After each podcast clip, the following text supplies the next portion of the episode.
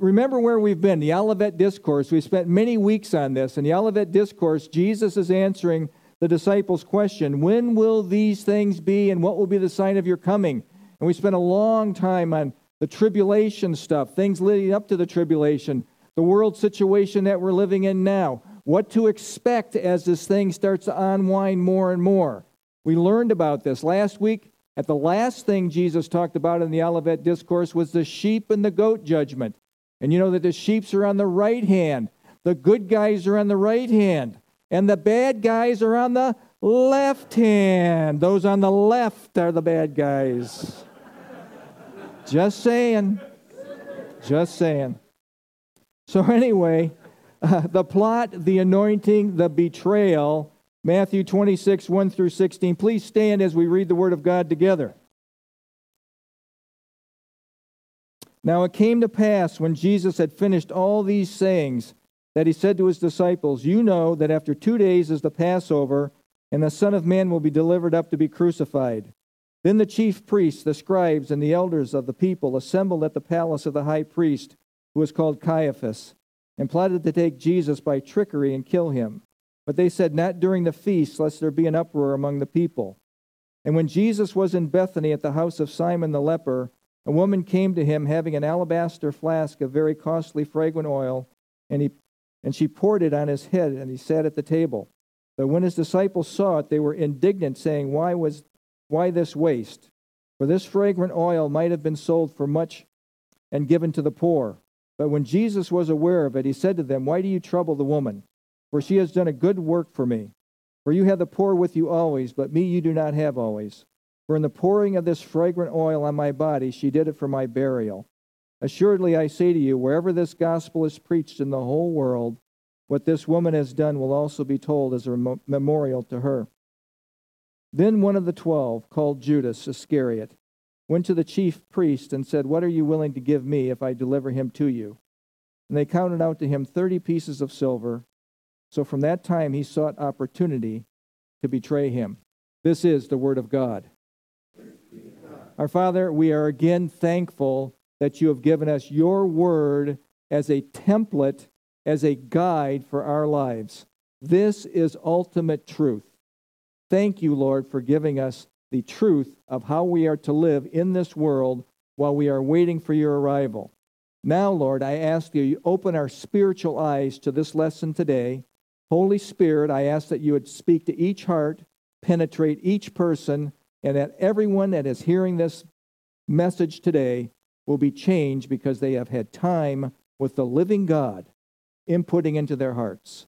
Thank you, Lord, for this time. In Jesus' name, amen. Please be seated. As you know, the theme of Jesus, uh, theme of Matthew is Jesus is the promised king.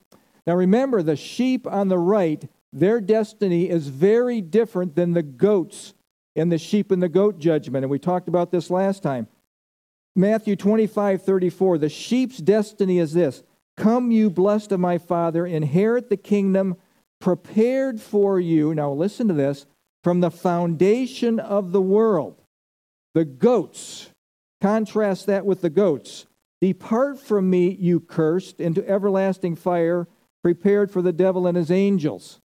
Now, you must realize that the sheep were the ones that helped Israel in their time of need during the tribulation period. The goats were the ones that were promoted evil and destruction of the Jewish people during the tribulation period. These are the nations being judged, the ethnos, the people groups that are being judged for how they treated Israel. The ones that were favorable to Israel go into the kingdom. And if you remember, the ones that were against Israel, the ones that persecuted Israel, they end up separated, and we know that they're in a place called torment now. And I spent a lot of time talking about torment and paradise and paradise being emptied, and now we're absent from the body, present with the Lord, and that whole thing last time. So I just wanted to remind you of that. Now, I also want to, to, to, to focus on this key point here, is that God is desiring a family for himself. God created us in such a way that he gave us the ability to choose for him or against him. That is called contrary choice. You can choose for him or against him. He gave the angelic realm that ability, and he gave humanity that ability, the, his highest creation, to choose for him or against him. He desires a family. Now, God could have, and, and this is what people want today. They want everything to be hunky-dory today. Why could a, a loving God allow all this evil into the world? And what they miss is that this world is full of evil for one reason. It goes all the way back to Adam and Eve. It goes all the way back to the fall of man. When you talk about the fall of man, it's from his righteous position with God, being able to commune with God. Adam and Eve were perfect, able to speak to God face to face, and then they sinned, and then God exited their presence. He couldn't be in their presence anymore because of sin. And since then, crud has been in the world. So don't blame God for the mess that is in this world, for the evil. Every death, every disease, every illness, every war, every conflict, every mess that is in somebody's life goes all the way back to the garden and sin and Satan and the fall of man. That's the truth. So please do not impugn God. What we are looking for, what people are looking for today is the kingdom. Well, the kingdom is coming. But in order to go into the kingdom, you have to be a believer in Messiah and believe that he died in your place, took your sin debt. That's the only way you get into the kingdom. So God desires a family that would love him freely. He could have pre-programmed us, but that would not be genuine love. That would be phony love. That would be contrived love. That would be robot love. Real, genuine love must be volitional, willing, willing, and that's called agape love. It'll come up on the screen. This is how God loves us. We cannot love God, agape, until he first loves us. Agape speaks of the most powerful, noblest type of love. Folks, this is sacrificial love. This is not a feeling love. You know, so many t- marriages, after two years of marriage, that little thing in your stomach, that little that little tingle you have inside, that's gone, okay? That goes. And so many people feel that they fell out of love. No, you didn't. No, you didn't. Your love is deepening. You're going from you're going from eros love, that sexual attraction love that brought you together. You're going into agape, phileo, friendship love with your with your bride, and then agape, I, I'm going to love out of the will of my heart, sacrificially for somebody. This is a much deeper love than the eros love that had connected you at the beginning.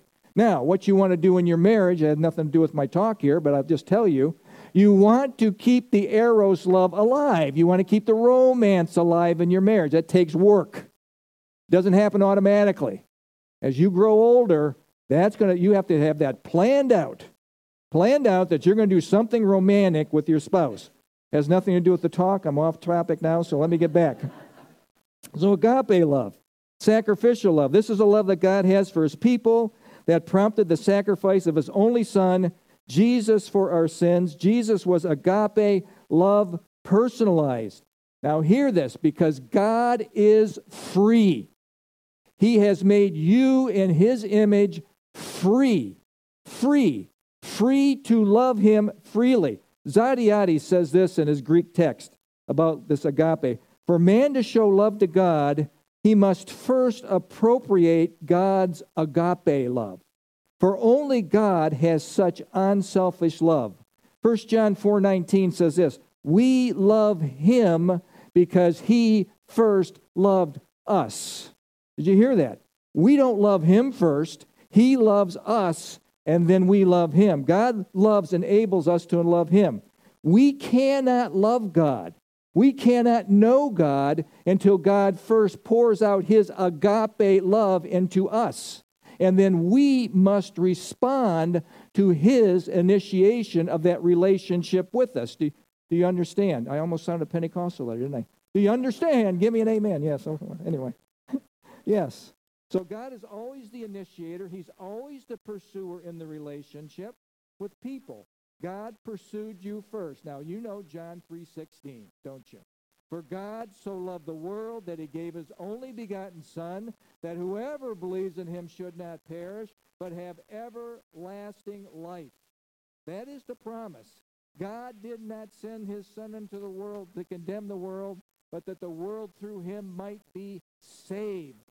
That's why Jesus came, to save the, the lost, to save those without any hope. God's love is given to the world but must be received.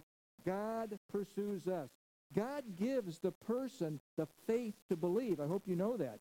But God will not believe for you. He will not believe for you. This is something you must do. In the Olivet Discourse, in our last sermon, there would be no more discourses, no more sermons by Jesus. He is reaching the end of his life. This is Tuesday, Tuesday evening of his life. And he's just got a couple more days before he's going to be on the cross. On the cross. He has presented his credentials as the king to the nation of Israel and to its leadership, and it was rejected. The king has showed the Jewish leadership and the people that he is indeed the Messiah. He has done things that only Messiah can do, and he was summarily rejected. Because Israel rejected Jesus, the kingdom was taken away from them. The kingdom was postponed. Remember, the millennial kingdom is coming. The kingdom is postponed, and we've entered into something called the church. Oh, good. Somebody said a church age. Yes, it's the church age. And that's where the church now, it has the responsibility to tell the world about Messiah, about Jesus Christ and his life-saving message. The church age will go until the rapture of the church. We go into the tribulation period, and the Son of Man will return at the end of the tribulation period, and then the kingdom starts. We've been through this many times. Now, Jesus now is on a one-way trip to the cross. No stopping. It's full speed ahead, and we're going to see what happens in the next few weeks as we get closer and closer to the cross. This week, the Pharisees will plot to kill Jesus. Mary will have the insight to prepare him for burial and anoint him with oil. The disciples will miss this. And Judas will conspire with the chief priest and everybody else that hates Jesus to murder him, to find a perfect time. We pick it up in verse one through five. It's two days to the cross. But I want to th- want you to think about something. The, the atrocity of the cross, the awfulness of the cross, the awfulness of stuff that happens in our life. But I want you to pick up on this phrase, but God. But God. But God will intervene. But God in your life. So verses one through five. Now it came to pass, when Jesus had finished all these things, that's the Olivet Discourse, that is, that he said to his disciples, you know that after two days is the Passover, and the Son of Man will be delivered up to be crucified. Now, Jesus is making a statement of fact here. He is going to be crucified on Passover. And he's telling these people, these disciples, again, for the umpteenth time, he's going to be crucified. Now, where does it go in the disciples' mind? Voomp, voomp, voomp, right over their heads. They don't have a clue what's going on. Then the chief priests, the scribes, and the elders of the people assembled at the palace of the high priest, who was called Caiaphas. Now, Annas was the real high priest in Israel. Rome did not like Annas, so they put his son-in-law in his place. Caiaphas was more of a compromiser. He could blend between the Jews, and he could blend between Rome, and so he kind of fit in the in between. He was very political, and plotted to take Jesus by trickery and kill him, but they said not during the feast, lest there be an uproar among the people. Now, again, hear this. Jesus is giving his disciples a heads up. In two days he will die. But he won't die anyway. He will die by crucifixion. They won't behead him. They won't stone him. They won't stab him. They won't throw him over a cliff like they tried to do earlier in the Gospels. They will try. They will crucify the Son of God. On a prescribed day, in a prescribed way, he will die. Now remember, per- crucifixion was reserved for the worst of the worst of the worst, for the most despicable criminals. And that's how Jesus would die. God Question says this about crucifixion, quote, crucifixions was meant to inflict the maximum amount of shame and torture upon the victim. Roman crucifixions were carried out in public, by the way, stripped naked before everyone, including his mother and the women and everyone else. Could you imagine the embarrassment? They were carried out in public so that all who saw the horror would be deterred from crossing the Roman government. Crucifixion was so horrible that it was reserved for only the worst offenders, end quote. The Romans did not invent crucifixion, folks, but they certainly did perfect it. I mean, they knew how to torture and they knew how to kill people. And again, this was the fourth time that the disciples were told that Jesus was going to die. Now, these guys are in denial. They still think the kingdom's coming. They're still thinking that Jesus is going to do something great and terrific right now, and they're going to go into the kingdom. Messiah's kingdom is going to be established, and he's going to somehow rescue us from Roman persecution.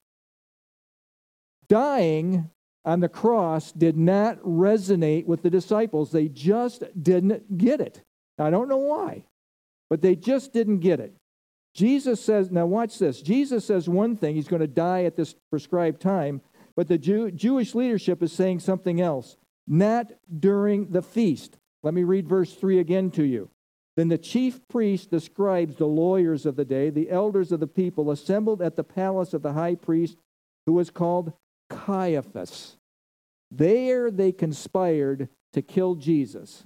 It just depended upon God's timing, not their time. They think it's all about them. The leadership, the elders, were going to take him by trickery. You know what that is? Deception. When you hear the word deception, who do you immediately relate deception to? Satan. He's the great deceiver. I mean, it just stinks of Satan. Just stinks of Satan. We know that he, he is behind these people being instigated. Remember, the leadership influences the people, and they are all in on killing Jesus. Satan thinks he is in control. This is a fact. These foolish leaders think they are in control. Today, in our world, foolish leaders think they are in control. They think they're controlling this world system. They are not. They are not. What they do not know, and what most people do not know, and it passes over them, is that the plan to kill Jesus came from the Godhead. From the Godhead. This was God's plan for humanity because he loved humanity, and it was the only way to save humanity was offer up his son in our place. That's called the substitutionary atonement. He died in my place. His blood sacrifice pacified the wrath of God that I deserved. That's the gospel message. So the second person of the Trinity from eternity past was always in the mind of God. This never was made up as See, God is outside of time. He's not thinking in sequence like we think. I've said this many times. This was always in the mind of God. Always in the mind of God. He's not responding to world circumstances. He knows the beginning from the end. The soul that sins must die, it says in Exodus eighteen twenty.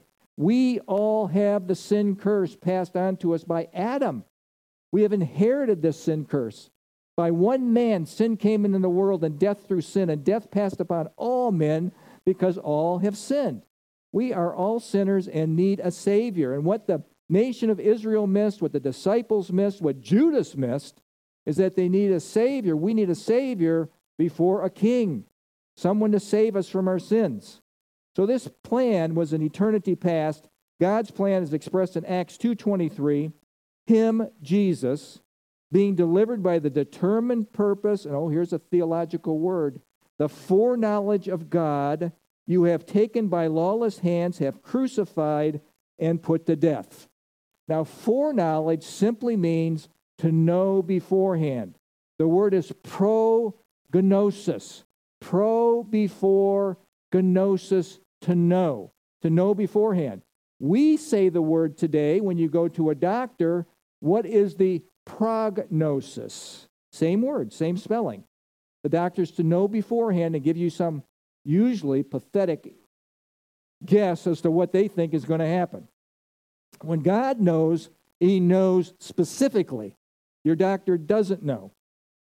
So these murderers are not saying during the feast, the Passover. Jesus said it's going to be during the feast. Who do you think is going to win the argument?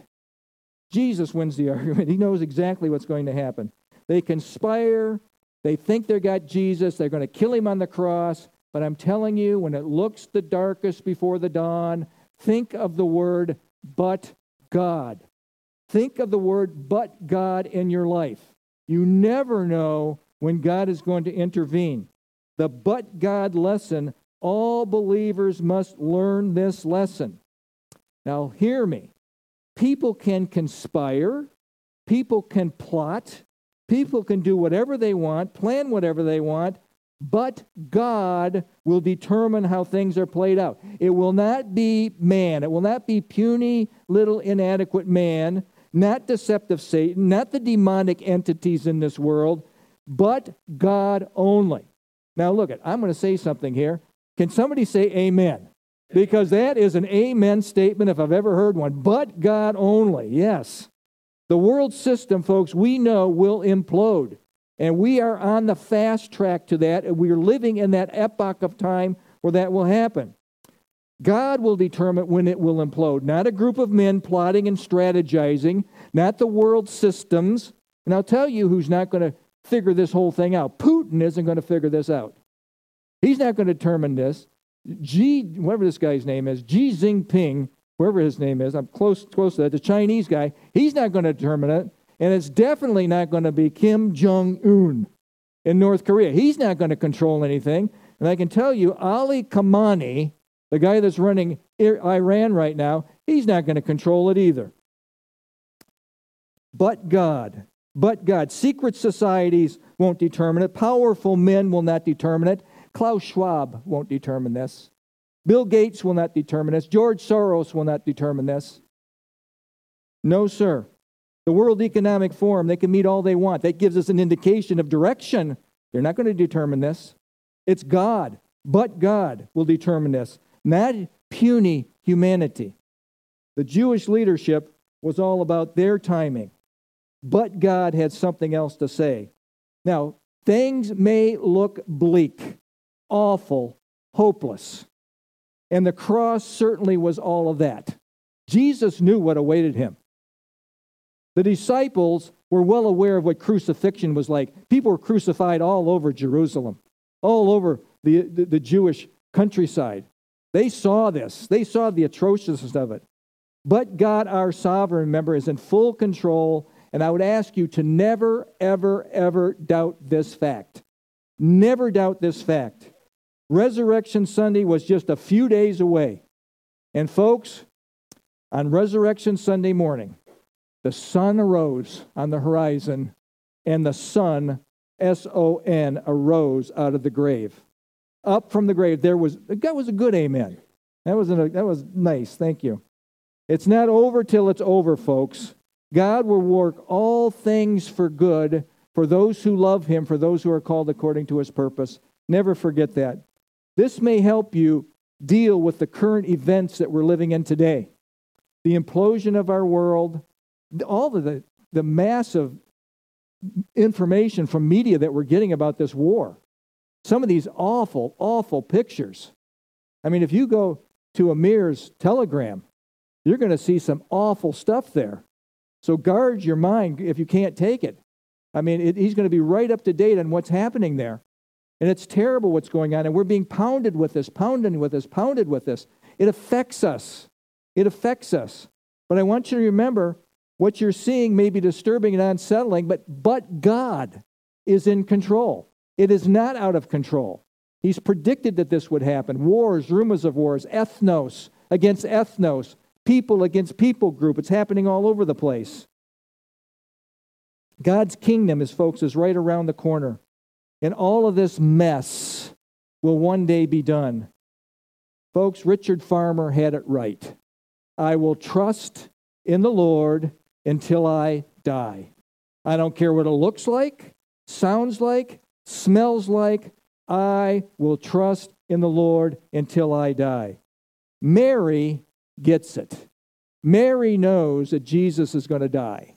The disciples don't get it. Mary does. Verse six through thirteen, she anoints Jesus for burial. And when Jesus was in Bethany at the house of Simon the leper, a woman came to him having an alabaster flask of very costly fragrant oil. And she poured it on his head as he sat at the table. But when his disciples saw it, they were indignant, saying, "Why this waste? For this fragrant oil might have been sold for much and given to the poor." But when Jesus was aware of it, he said to them, "Why do you trouble the woman? For she has done a good work for me. For you have the poor with you always, but me you do not have always. For in pouring this fragrant oil on my body," another heads up, disciples, "she did it for my burial. Assuredly, I say to you, wherever this gospel is preached in the whole world, what this woman has done will also be told as a memorial for her." I mean, kudos to Mary. Kudos to Mary. This narrative is not sequential in the book of Matthew. He goes by subject to subject. This actually goes back about four days. We know that in John's Gospel and Mark's Gospel. John chapter twelve, verse one through eight, and Mark fourteen. Jesus arrives in Bethany. He's at the house of Simon the leper. Martha is there. Lazarus is there, reclining at the table, waiting to be served. And then Mary is there with the costly oil. Now, I want you to think about this. Mary paid for this oil. This oil is from Mary's pocketbook. She must have saved it. She must have scrimped and saved and for this oil. It, it was special to her. So it's very precious what, what is going on here. Now watch, Mark adds this. Mary broke the flask containing the oil. All the costly oil went on Jesus. Now if it was us, we'd take a little, little oil, dab it. "Oh, here you go, Jesus. I'll anoint you here. Oh, a little bit on your feet here." No, she actually pours it on his head, on his feet. I mean, she just covers him. All the oil goes on Jesus. She gave her all for the master, all the expense. That's true worship, folks. Now, what resulted in this giving of this expensive perfume is the following. This started a brouhaha. Anybody familiar with that word? Brouhaha. That's, that's a trouble. Amongst the disciples, Judas leading the charge. Remember, Judas is sounding so pious. So many people use God talk and Jesus speak all the time. They don't really know the master. Certainly Judas didn't. Judas says, "Why was this fragrant oil?" This is in John chapter twelve, verse five through six. Judas says, "Why was this fragrant oil not sold for three hundred denarii, a year's wage, and given to the poor?" This he said, now he's exposed. This he said, not that he cared for the poor, but because he was a thief and had the money box, and he used to take what was put in it. Judas, forever exposed as the thief, the one who conspired to kill Jesus. You know what he was really ticked off at? This could have been sold, the money could have been put in the box for him to pilfer from. That's what he's ticked off about. And then Jesus, so it's great, Jesus is so great. He comes to the rescue. He says this in Mark fourteen six, similar to our Matthew passage. But Jesus said, "Leave her alone. Why do you trouble her? She has done a good work for me. She has done what she could. She has come beforehand to anoint my body for burial." Now again, don't miss this. Jesus' death is imminent and his disciples are oblivious. Mary isn't. The disciples missed the significance of the morning of the moment. Mary did not miss this incredible opportunity that she had to worship her Lord, giving her best for her Lord. The lesson is this, folks. The lesson is this. Don't miss your opportunity to do something great for God, out of the ordinary for God. It may cause criticism, and I might I say it will cause criticism. It will. Expect that. Mary got criticism. Anytime you do something great, people look at you like you're stone cold crazy. It will cost you to be great for God. Bring your best sacrifice. Bring your best you to whatever you're doing. You're representing a king, folks. You're representing a king. He is the Lord Jesus Christ. He is the one that we're representing. We're his ambassadors. We are to work for him with passion. We should be the best person in our workplace. You've heard this like a million times, okay, but you get to hear it a million and one. Uh, we are to be our absolute greatest for his glory, our utmost, as it says, for his highest, and in, in, in that material that's put out. Our greatest for his glory. Worship is going to always cost you. If it doesn't cost you, folks, it's not from the heart. It cost you to come here today. I bet you fifty, well, I don't know, what percent would it be, Dale? It would be eighty percent didn't feel like coming today. You got up and said, oh, man, man, it's sunny out. Haven't seen that in a long time. I think I want to take a walk. It would be nice to have some coffee. Oh, the birds are out there. Oh, it would be so cool. Uh, yes, you didn't feel like coming. It cost you. It cost you something to get up. And then when you get here, you want to come with a good attitude. Not like, oh, well, I got to be here. No, get your attitude straight before you come. Yeah. Now listen to this. What Mary has done will be remembered forever as a memorial. But what Judas has done will be remembered also as a, a, a catastrophe for him. Whenever you see the disciples listed, their names listed in Scripture, Peter is always first, Judas is always last. And it's always with the tag, the betrayer. Forever, he's noted as the betrayer of Jesus. Mary forever, the one who worshiped Jesus. Now, we're going to talk about the betrayer. Now, I think that one of the things that really moved Judas was that he, he was disappointed in Jesus. He was disappointed in Jesus. Verse fourteen through sixteen. Then one of the twelve, called Judas Iscariot, went to the chief priest and said, "What are you willing to give me if I deliver him to you?" And they counted out to him thirty pieces of silver. So from that time he sought opportunity to betray him.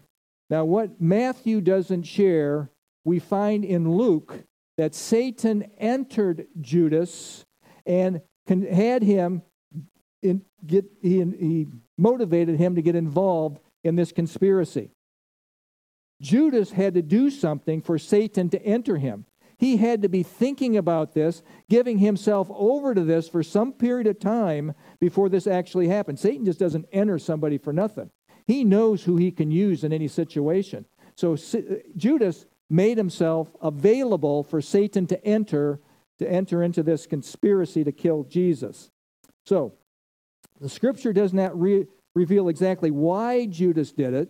We know that he was possessed by Satan. Satan hates Jesus. But I think what started out is he was disappointed in Jesus. He was disappointed in Jesus. Now listen to this. Judas saw all the miracles. Do you know that he was at the feeding of the five thousand?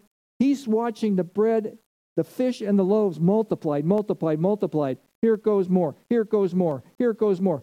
Five to fifteen thousand people with the kids and the women are fed at this thing. He saw this. No one's ever done that. You know, people read John and say, greater things will you do if you, you know, no, you're not going to do greater things than Jesus.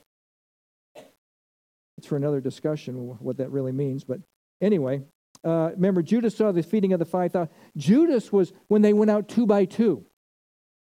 And in Luke chapter nine, verses one and two, Ju- Judas was also given authority with the twelve over demons, disease, to preach the gospel that people will hear, and to heal. He experienced all of that. Judas heard the Sermon on the Mount. He witnessed for three years the heart of Jesus. He saw the love of Jesus. He saw the miracles of Jesus. He saw the amazing things of Jesus. Judas was privy to knowing what rabbinic tradition said, that only the Messiah would do these miracles. You remember them. Heal a man blind from birth. Cast out a demon from someone who was deaf and could not speak. Heal a leper. He knew that tradition. They all did. And Jesus did every one of them. He demonstrated he was the Messiah. But it didn't matter to Judas. Judas was with Jesus for three years and had first-hand experience with Jesus. Judas saw Jesus, excuse, excuse me, Judas saw, Judas experienced, yet Judas was a phony, disappointed in Jesus. Isn't that astounding? Isn't that astounding? Many say this: if I could just see a miracle, then I would believe. Well, let me tell you, folks, right in this room, vast majority of you, maybe, I don't know if everybody's saved in this room or not, probably not, okay? Probably not. Everyone that was saved in this room was the greatest miracle that ever can occur. You were taken from darkness into light, the kingdom of hell into the kingdom of heaven. Your destiny was eternally changed. That's the greatest miracle of all. People believe. Judas saw all this. He experienced everything. Didn't change him. Didn't change him one ounce. Where did Jesus go wrong? This is where did Judas go wrong? This is the question. Now, one thing you can know for sure, Judas did not fool Jesus. In the book of John, he is exposed like no other book. Watch what John says that Jesus says about Judas. He was a devil in John six seventy, a thief in John twelve six, an unbeliever in John six sixty-four, a spiritually unclean in thirteen ten, but yet he held a position of responsibility within the group with the money box in John thirteen twenty-nine. Judas may have fooled the disciples. Judas may have fooled his friends and his family. Judas may have fooled the community. But Judas never fooled Jesus. Jesus knew what was in him. Colin Smith, the pastor of Orchard Evangelical Free Church, says this. Listen closely. Quote, "Judas went out into the darkness he had chosen. When you get close to Jesus, one of two things will happen. Either you will become wholly his, or you will end up more alienated from him. For those who get close, the only outcomes are full devotion or eventual antagonism. And every day, each one of us is heading in one direction or the other." Good word, Colin. Fully devoted or more irritated, where are you? I think that's a fair question. A fair question. Like many today, Judas was disappointed in Jesus. Jesus wasn't quite doing everything he thought he should do.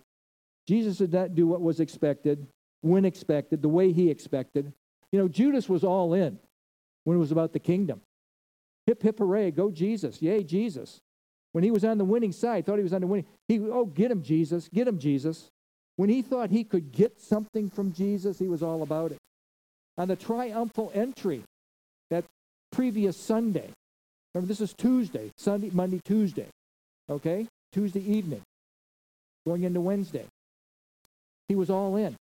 Jesus is claiming his kingship on the triumphal entry. He was all in then. And then Jesus went and cleansed the temple. Remember, right after the triumphal entry, he cleansed the temple. And, and Judas must be thinking, oh, this is it. This is the Jesus I want to see. The one that's really bashing people around, throwing them out. The money changers. Then Jesus started talking about dying again. And Judas did not like that. Why was Jesus not rallying the troops to take over Rome? He must have thought. We want the kingdom now. Judas wanted the kingdom now. The disciples wanted the kingdom now. Judas says, Judas is thinking this way. Jesus is speaking about his death. We're wasting the money that could have been in my pocketbook. I'm really ticked off now. Judas wanted to skim more. And then Jesus reprimanding him and the rest of the disciples, it started to become too much for Judas to bear. He's going, he's going to die. This whole thing's falling apart. I have to do something for myself. I think that's what he was thinking. Judas was disappointed in J- Jesus. And Judas' last-ditch effort to save something from the last three years that he invested in this following Jesus, thinking the kingdom was coming then, of sacrifice, plotted with the chief priest to betray him. That's what he did. And Satan entered him, and off he went to the chief priest. What they agreed upon was, was amazing. thirty pieces of silver. About a month's wage, the price paid for a gored slave in the Old Testament. This shows the disdain that the Sanhedrin had for Jesus, this little price that Judas had for Jesus, and certainly who Satan has for Jesus. orchestrating this thing, he thinks. Judas learned nothing about servanthood. He learned nothing about agape love. He learned nothing about the master. Judas was simply an earth dweller, someone in love with this world and himself, consumed with himself and no one else. That was Judas. That is many people today. Closing thoughts. So many people believe the Christian life is all about wealth and position and power. They do. If you believe in Jesus, everything's going to be right, everything's going to be cool in your life. Look, it's your eternity that's at stake. We're not to be, we're not to be earthly minded, but heavenly minded. If Jesus doesn't meet every little whim and every little need, doesn't heal every little bump and ditzel on your body, every little thing that you bring before him, and you get discouraged with Jesus, disappointed in Jesus. And so many, like when you're a kid and you're playing ball and the kid doesn't get picked for your team, but he's got the ball. He takes his ball and goes home so nobody can play. Judas. Someday, this Christ- their attitude is this. I thought this was interesting. Someday, their thinking is this. This Christian thing isn't working for me. You ever hear people say that? This Christian thing isn't working for me. The disappointed in Jesus crowd are numerous. The disappointed in Jesus crowd become the, oftentimes become the make-believe in Jesus crowd. They make up a Jesus in their own image. A Jesus that will do whatever they want him to do. Many want a Jesus that is all about them. And folks, it's the genie Jesus. Rub the lamp, get what I want, Jesus, and poof, out comes Jesus. To meet all of your needs, all of your wants, just give you everything, the genie Jesus. A Jesus you control. A Jesus that you're in charge of. Folks, that's the wrong Jesus. That's the wrong Jesus. The make-believe Jesus is very popular today in America. What the make-believe crowd is missing is the real Jesus. I think America in general is missing the real Jesus, the Jesus of the Bible. The Jesus that tells us really clear, really clear, take up your cross, die to self, to the self-life, and follow me. Take up yourself. Deny yourself, take up your cross, and follow me. That's the scripture. Remember John ten twenty-seven, my sheep hear my voice, and I know them, and they follow me. Are you following the master? Are you following the master for who he is? Galatians two twenty makes it real clear. What's what Paul says? I have been crucified with Christ. I no longer live, but Christ lives in me. The life I live in the body, I live by faith in the Son of God who loved me and gave himself for me. I owe everything to Jesus. I owe everything that I have to Jesus. I owe nothing. I am a steward. He owns everything. I'm a caretaker of what he's given me. How are you taking care of the stuff that Jesus has given you? That's the question. You'll, have to, you'll give an account of that one day. For the genuine, for those who hold loosely, let me say that again, for those who hold loosely to this world stuff are not earth dwellers. They will not be disappointed in Jesus. They will be in awe and wonder of Jesus. Now look at, look, I don't know if you notice what's going on around you, but our whole financial system is about to collapse. Okay, I'm I'm I'm not I'm not trying to be doom, gloom and doom for you. Look at your four oh one k. Look at your retirement. I, I don't even look anymore. I mean, it is it is on a nosedive. Now, you can become concerned with that. You can start to, oh, oh, here's my nails. No, no, don't do that. Don't do that. Trust in the Lord. Disappointed in Jesus. Now, I want to be honest here. Well, I guess I'm supposed to be honest. You're supposed to be honest. Okay, but let's be honest, and we're talking about this. We all have a wonder, what in the world are you doing, Jesus, moments? Now, let's, we, we have, what in the world is this all about? I, I didn't expect this from left field. You don't, you don't expect these things. But we never have I'm disappointed in Jesus moments. I can have I wonder what's going on moments. But I'm not going to be disappointed in Jesus, because I know that he is working all things out according to a counsel of his will. He knows where I'm at. He knows the fire. He knows the flood. He is with me through it all, and he will get me through it all. One way or another, this will get better, or he'll give me the strength to push through. One or the other. One or the other, I'm going to be victorious. Matthew has been teaching us about Jesus' kingdom. Matthew is preparing us to be kingdom-minded while we are here. Folks, there's a kingdom coming. Thy, we pray it. Thy kingdom come, thy will be done on earth as it is in heaven. That's the point of that prayer, the disciples' prayer. He's praying that the king, we were praying for the, his kingdom to come. I want your kingdom to come, Lord. I'm looking forward to the day when you're in charge. I hope you are. I hope you are.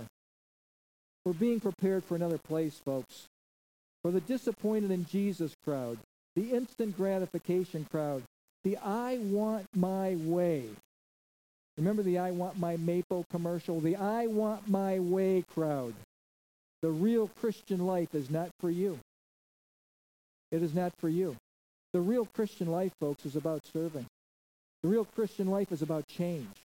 The real Christian life is about you being different than you were before. Some sort of progression forward. Not regression backwards. We we take these steps forward and backwards, but hopefully you see your life going up, down, oh, up, down, up, but see how it's still ascending, still ascending. We're never going to be perfect. Perfect's up at the up the ceiling there. This is us. I'm thirty, forty, fifty, seventy, ninety, Mark one hundred, okay, one hundred one, boom. But he's still not even close to the ceiling.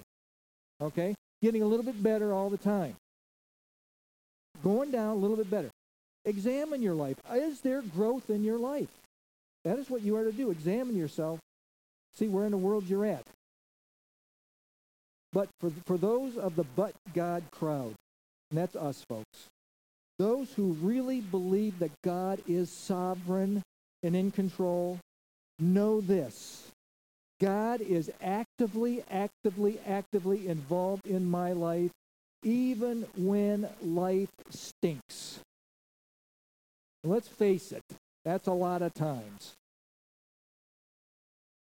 The but God crowd live with an expectation that this world simply does not have. Let me say this. May the God of hope fill you with joy and peace, that you may overflow with hope by the power of the Holy Spirit that is in you. You have a power in you that the world cannot touch. You have the Spirit of the living God that manifests himself inside your being, makes his home inside of you. You have something the world does not have. And if I have Jesus and I have the Spirit of God in me, I'm not going to be moved by the things in this world. Okay, I might get disturbed for a moment. Then I have to realize, God's in control. Then I remember Richard Farmer. I will trust in the Lord until I die. I will trust in him no matter what.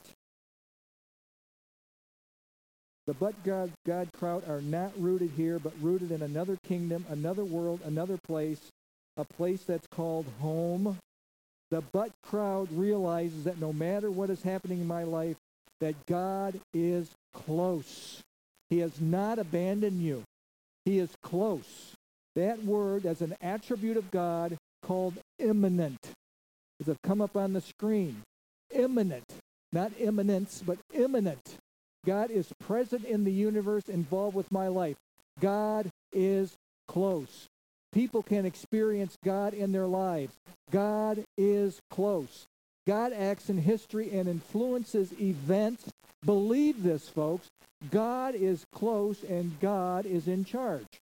Did everybody hear that? Okay, thank you. Yeah, yeah, that's the truth. Acts seventeen, twenty-six through twenty-seven. You want us to read the whole thing where Paul says the earth is the Lord and the... Well, right, never mind. Acts seventeen, twenty-six and twenty-seven. He has made from one blood every nation of men to dwell on the face of the earth. Take a hard stop right there. We are all brethren, all of us. That's right. You know, this is a kid's song. Red and yellow, black and white, they are precious in his sight. Jesus loves the little children of the world. That is a true song. That is a true song. One nation, one blood, one people who dwell on the face of the earth. He has determined their pre-appointed time. You were born for this pre-appointed time by God. He has placed you here for this time. He has placed you in Battle Creek. Don't get mad at him. You're here for a purpose. And watch this. And he has set, and the boundaries of, he has determined their pre-appointed times, and the boundaries of their dwellings. God is for borders.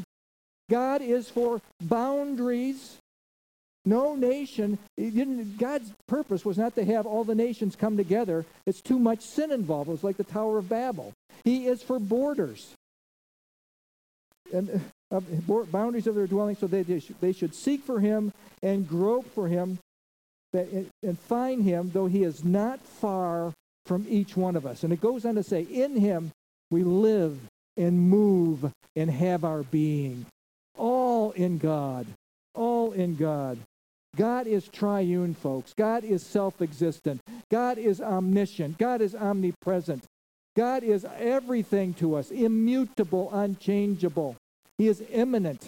He is transcendent. He is outside of creation. He's not like us. You can never figure him out. Listen to this. We're almost home.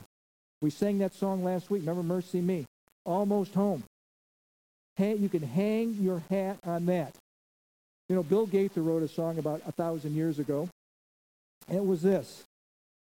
I'm so glad I'm a part of the family of God. Just, just let this resonate within you. His words are profound. I've been washed in the fountain, cleansed by his blood. Joint heirs with Jesus as we travel this side. Joint heirs. Remember, you inherit what Jesus has inherited. That is an amen statement. For I'm a part of the family, the family of God. Listen to this. Only the but God crowd can say, only the family of God can say, I will trust in the Lord until I die. And I can say this, and maybe you can say it too. Thank God. Thank God we are almost home. Now, I was going to have that, I was going to have that, I was going to have the Mercy Me thing again, but I didn't want to do it two weeks in a row. But anyway, and I want to finish with these words. We're almost home. That is great news. In a world of crud news, that is great news. Let's pray. Father, we thank you for this time that you've given us to study your word. Thank you for the promises of the Lord Jesus, that he will not leave us here, but he will come for us at his time. And we know that this time is rapidly approaching. And Father, I ask you to help us to live all out for the Master while we are here. May we invest our lives in things of the Master. May we represent him at our work, in our home, in our families, on the teams, any venue that you put us in. And may we be our greatest for his glory. May we not waste the precious life that you have given us. Lord, it's a gift. Life is a gift.